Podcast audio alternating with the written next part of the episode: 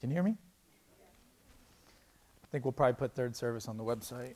I always have this fear like you, you want it unplugged, especially like if you need to use a restroom. Like you don't. Last thing I want, it's like a, like a nightmare. Uh, all right. Uh, many of you, uh, you may have be familiar with this story, but it's, uh, it proves a really powerful point. Sherlock Holmes and Watson, um, well, a- after a night on the town, they're sleeping, they're camping out. In the middle of the night, they both get woken up, kind of startled, and Holmes looks up and says, Watson, look up, what do you see? And Watson says, I see stars and stars and more stars. And Holmes says, Well, Watson, what does that tell you? And Watson replies, Well, astronomically, it tells me that there are millions of galaxies and potentially billions of planets. Astrologically, it tells me that Saturn is in Leo. Astronomically, it also tells me it's probably about 2:45 in the morning, Holmes. And meteoro- meteorologically, it tells me uh, that based on the stars, tomorrow's probably going to be a really beautiful day. Theologically, it tells me that we're just a really small part of a gigantic universe. We're just a speck in the size of the entire universe.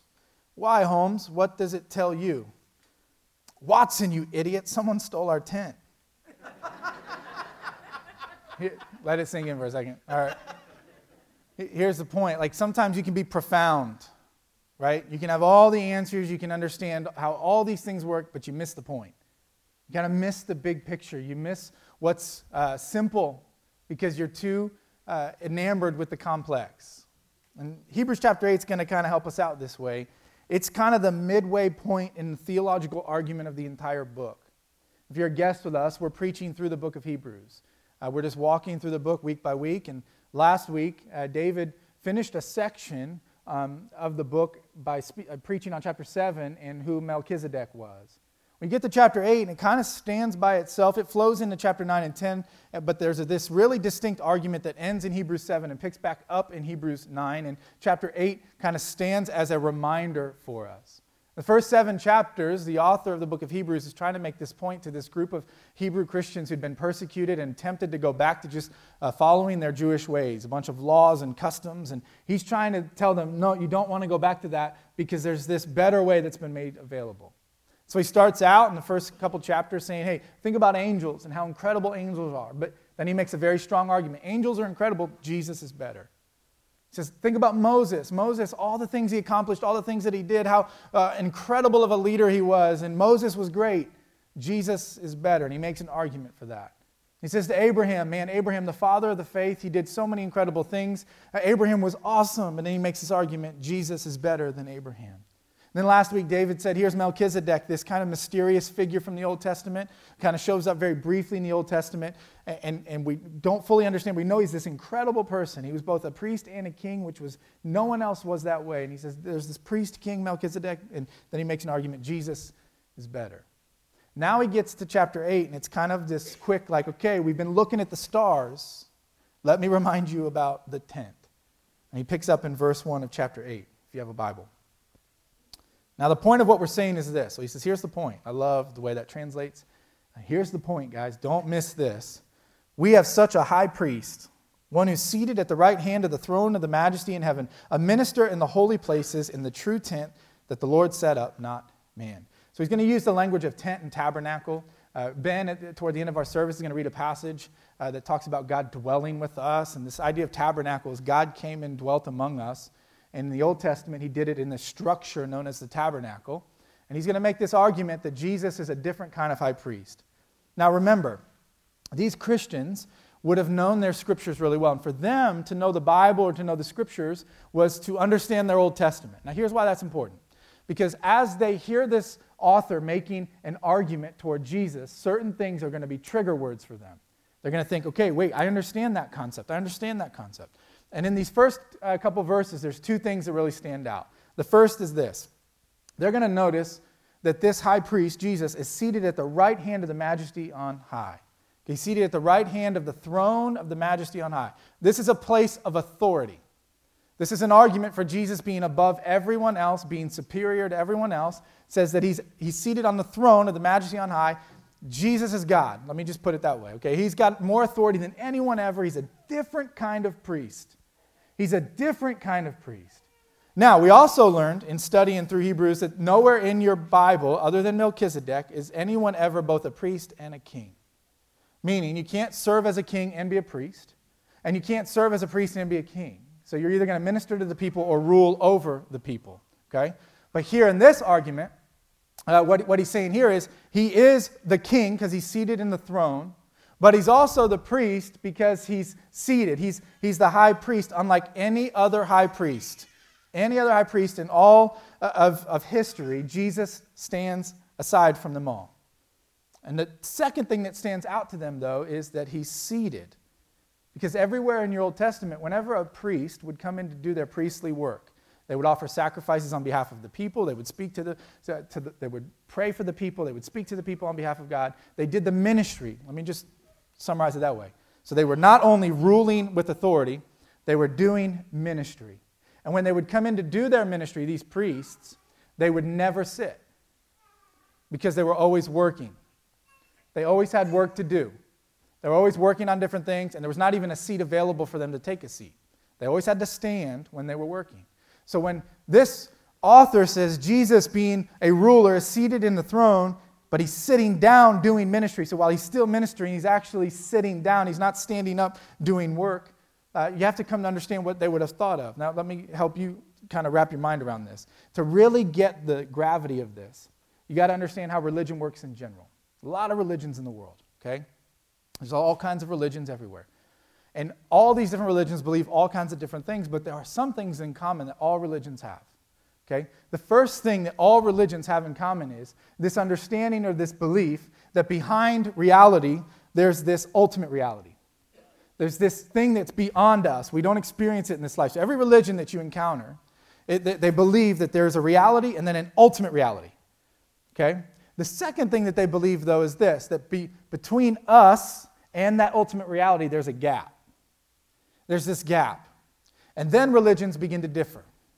How do you bridge the gap? Behave this way, do these things, act this way, right? You do all these different things. Okay, so they believe that there's this gap. Now, what's unique about Jesus being a priest and a king is this He is the ultimate reality, He's the king. So he defines what that ultimate reality is. But in addition to that, he's also the bridge over the gap that separates us from that reality. So he's unlike anyone in all of history, and he's above and unlike any other religious teaching in the world because he is the ultimate reality, but he's also the bridge that covers the gap that separates us from that ultimate reality. Okay? We know this because these verses teach he's a priest and he's a king, and this would have really stood out to them. And what this does for them to understand, like I don't have to, you don't have to earn anything. You don't have to keep going through these rituals. You see, the tabernacle served in those days as this place where they'd come and they'd offer these sacrifices and they'd go through these regulations and these rules. And what he's saying is Jesus is a priest and a king. He's done for you what you can't. You don't have to do that anymore. You don't have to go back to that any longer. I want you to think what would it look like for a group of Christians to really wrap this around their minds? Think we get caught up in the stars we missed at the tent right? All of a sudden, we're like, wait, the tent's gone. The basic understanding that Jesus really has done for you what you couldn't do for yourself. What would it look like for a group of Christians to live with the confidence that you don't have to earn it anymore? I don't have to be good enough. I don't have to behave according to these rules. Jesus has done for me what I couldn't do for myself. He's bridged the gap between me and God. I think it would change the world. He continues, and this is a bigger chunk. He's going to continue making this argument for Jesus being unique, unlike any other priest. Here's what he says For every high priest is appointed to offer gifts and sacrifices. So when they come in, a high priest would offer sacrifices for people. Thus, it's necessary for this priest, Jesus, to also have something to offer. Now, if, if he were on earth, he would not be a priest at all, since there are priests who offer gifts according to the law. They serve a copy and shadow of the heavenly things. For when Moses was about to erect a tent, he was instructed by God, saying, See that you make everything according to the pattern that was shown you on the mountain. But as it is, Christ has obtained a ministry that is as much more excellent than the old as the covenant he mediates is better, since it is enacted on better promises. For if that first covenant had been faultless, there would have been no occasion for a, or to look for a second covenant. For he finds fault with them when he says, Behold, the days are coming, declares the Lord, when I will establish a new covenant with the house of Israel and with the house of Judah not like the covenant that I made with their fathers on the day when I took them by the hand to bring them out of the land of Egypt. For they did not continue in my covenant, and so I showed no concern for them, declares the Lord. There's a lot there. But here's the argument that he's making. He said the priest's duties in the tabernacle were to come in and offer a sacrifice. They could not come in empty handed. You did not walk into this place empty handed. You'd offer a sacrifice so that God could dwell with his people because the gap separated us from God, and that gap was sin. Our sin would not allow God to be in our presence. And so this high priest would come in on behalf of the people and say, On behalf of all the people, we offer this sacrifice to atone for their sins and therefore be able to tabernacle, to dwell with God. And he says, In the same way, Jesus serves the same way. However, it's different as well. Because Jesus, wasn't from the tribe of Levi. Earthly priests, okay, in the Old Testament, Old Covenant system, came from the tribe of Levi. Well, Jesus comes from the tribe of Judah. It looks different. What he's doing here is he's contrasting. There was this, all this work that went into the earthly tabernacle, but Jesus' ministry is about this heavenly tabernacle, this ability for us to dwell with God apart from everything that's going on here. So he uses this analogy.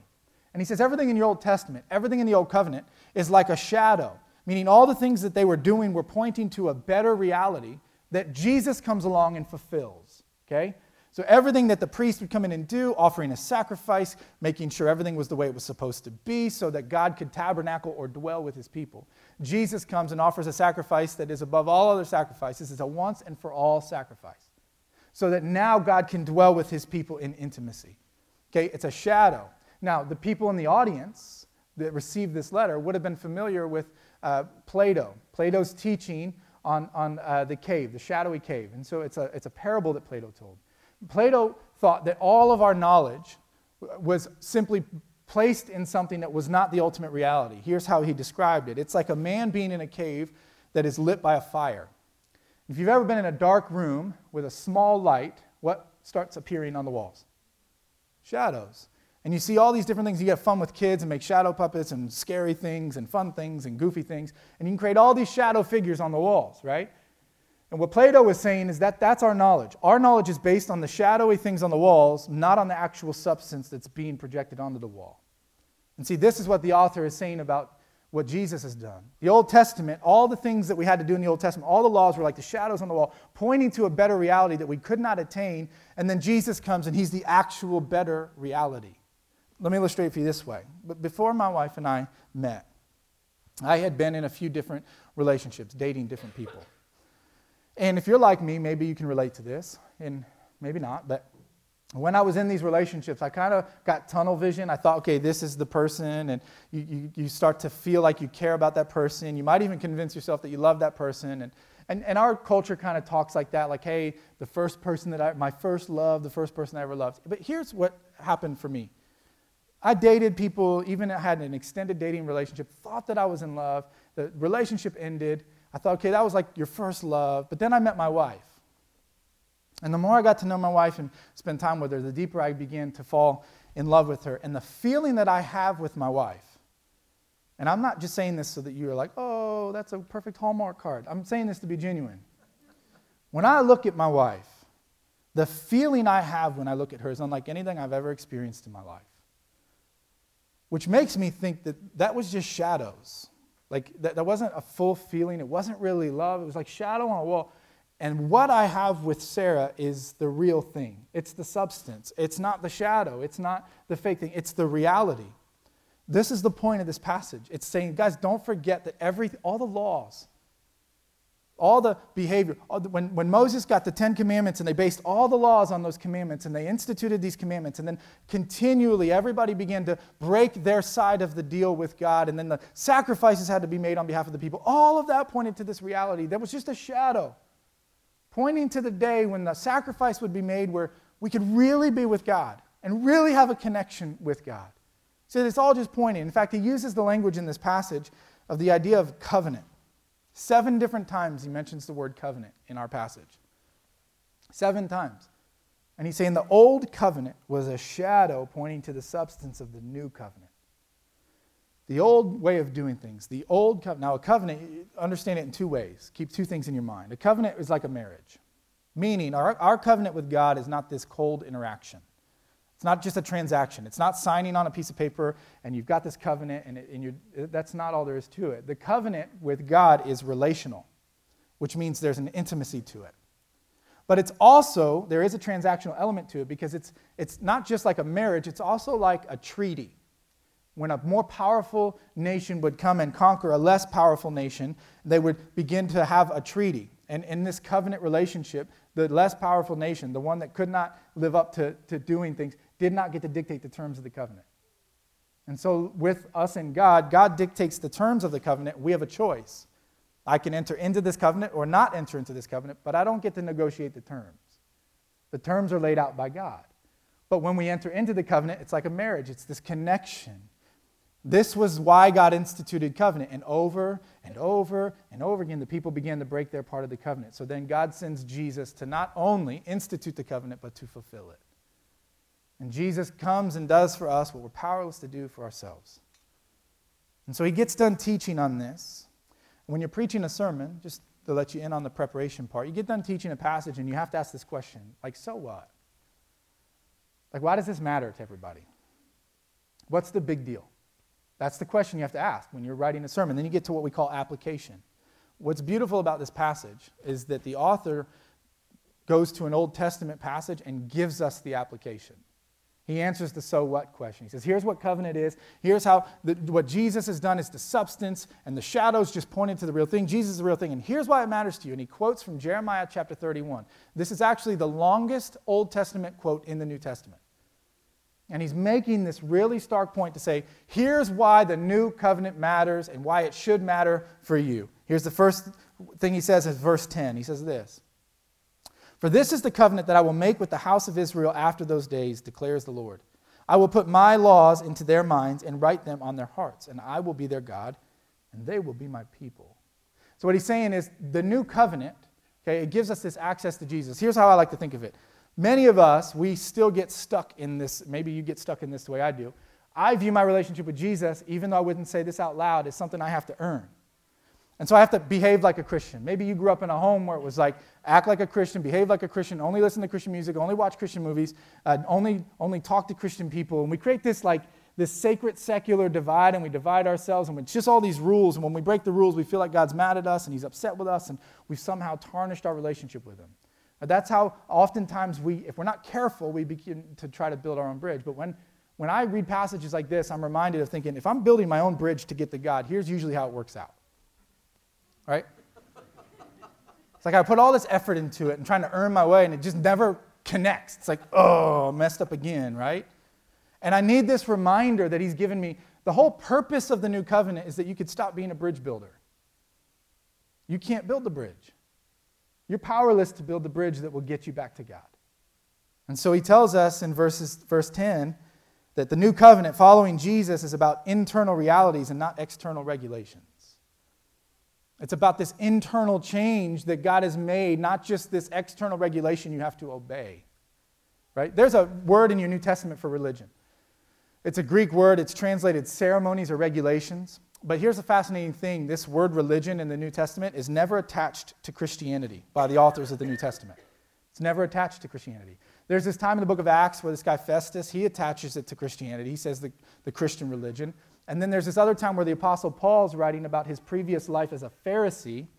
And he says, As a Pharisee, I was a very religious person. But the word never appears to describe Christianity. And the reason I think that's the case is because the Roman world, they were all about religions.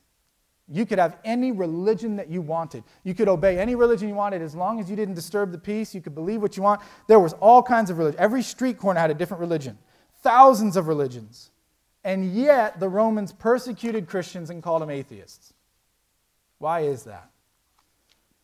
It's because Christianity was not the beginning of a new religion, a new way of you behaving and living your life. In fact, I would say it was an anti religion. It was the end of religion. That's why the Romans couldn't wrap their mind around it. They couldn't understand it, and so they just persecuted it.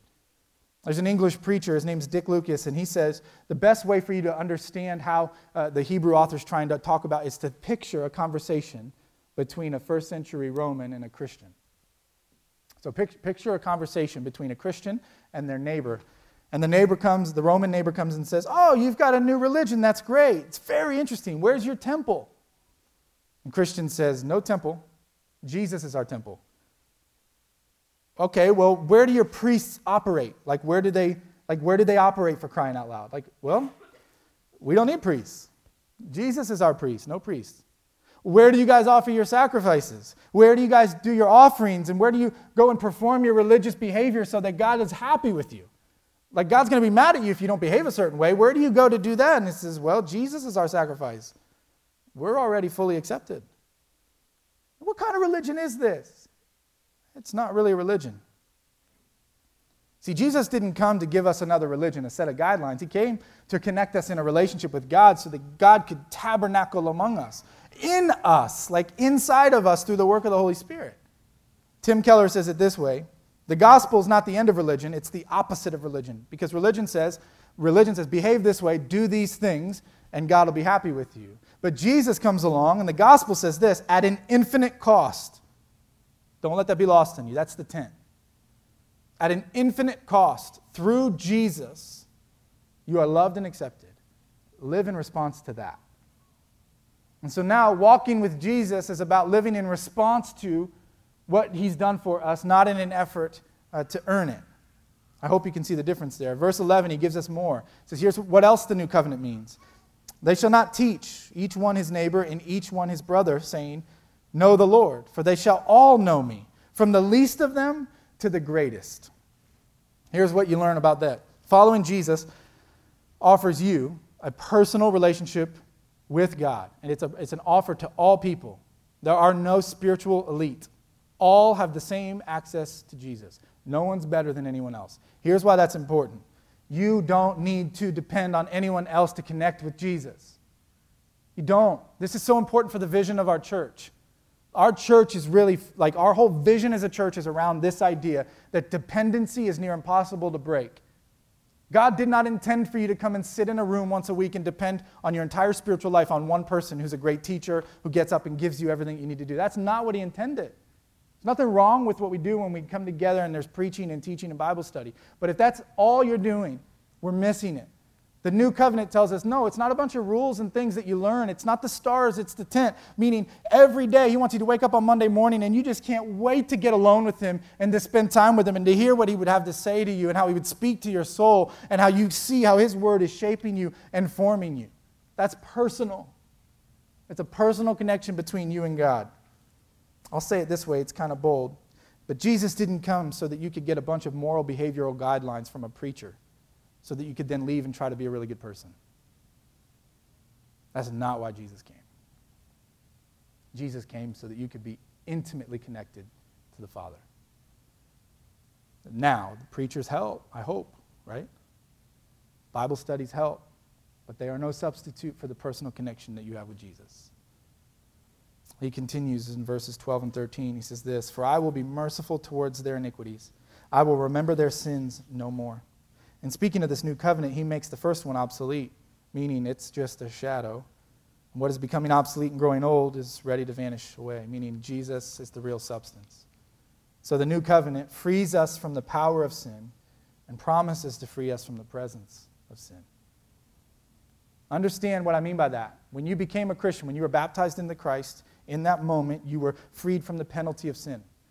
The penalty for sin, according to the Bible, is death, meaning that gap, you can't jump it, you can't build a bridge over it. Eventually, you fall into it, and you're away from God. But Christ has built the bridge, meaning when you become a Christian, the penalty for sin has been forgiven. But as a Christian, living inside this new covenant relationship with Jesus, you are freed from the power of sin, the things that get you caught up, the struggles that you have, the things that weigh down on you, the addictions, the pain, the suffering, the bad choices, the shame, the guilt, the very things that you're allowing to identify who you are, they're forgiven and wiped away. And you live with this hope that one day, it's not just the penalty of sin and the power of sin. One day I'm going to be freed from the very presence of sin because when I get with Jesus, there is, there is no more presence of sin at all. One day when I'm with Him, sin is gone and vanquished. And that's the hope that we live with. See, Jesus' sacrifice didn't just forgive you, it changes the way that God looks at you. Think about that. God does not see you and identify you with the shame that you've been carrying. He sees you and looks at you, and he sees Jesus because of what Jesus did for you. And the bridge is built, and the presence of God is felt and experienced. The problem is, with most of us, is two things. One, some of us, we beat ourselves up too much. We think, how could God possibly love me? Like, really, I just mess up. I've got this sin I keep struggling with. I don't treat people right. I'm angry all the time. I just, how could God possibly love me? And the writer of Hebrews is saying, don't forget, like you learn a lot about God, but if you forget what it means to know Him, you will start to beat yourself up too much over your sin. But it's been forgiven. And if you could see yourself the way that God sees you, I mean, really see yourself the way the Father looks at you, then you would have the confidence that He desires for you. But some of us beat ourselves up too much. Others of us, we build ourselves up too much. And we think, how could God not love me? I'm awesome. I never miss a Sunday. I'm in every Bible study. I teach, I serve. Anytime there's a service project, I'm there first. I'm reading my Bible at home. I pray with my family. I am nailing it when it comes to being a Christian. Now, you would never say that out loud, but some of us build ourselves up pretty, pretty big.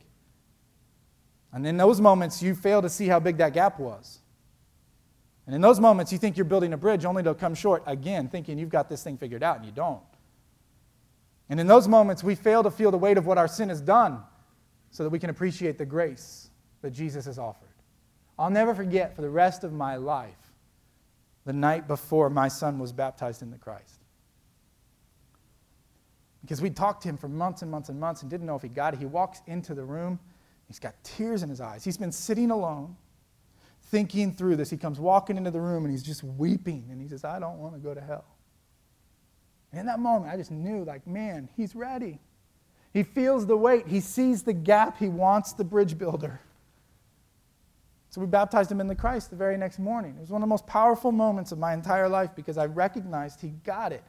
And friends, if you could just see yourself the way that God sees you, then you would have the humility that God wants for you.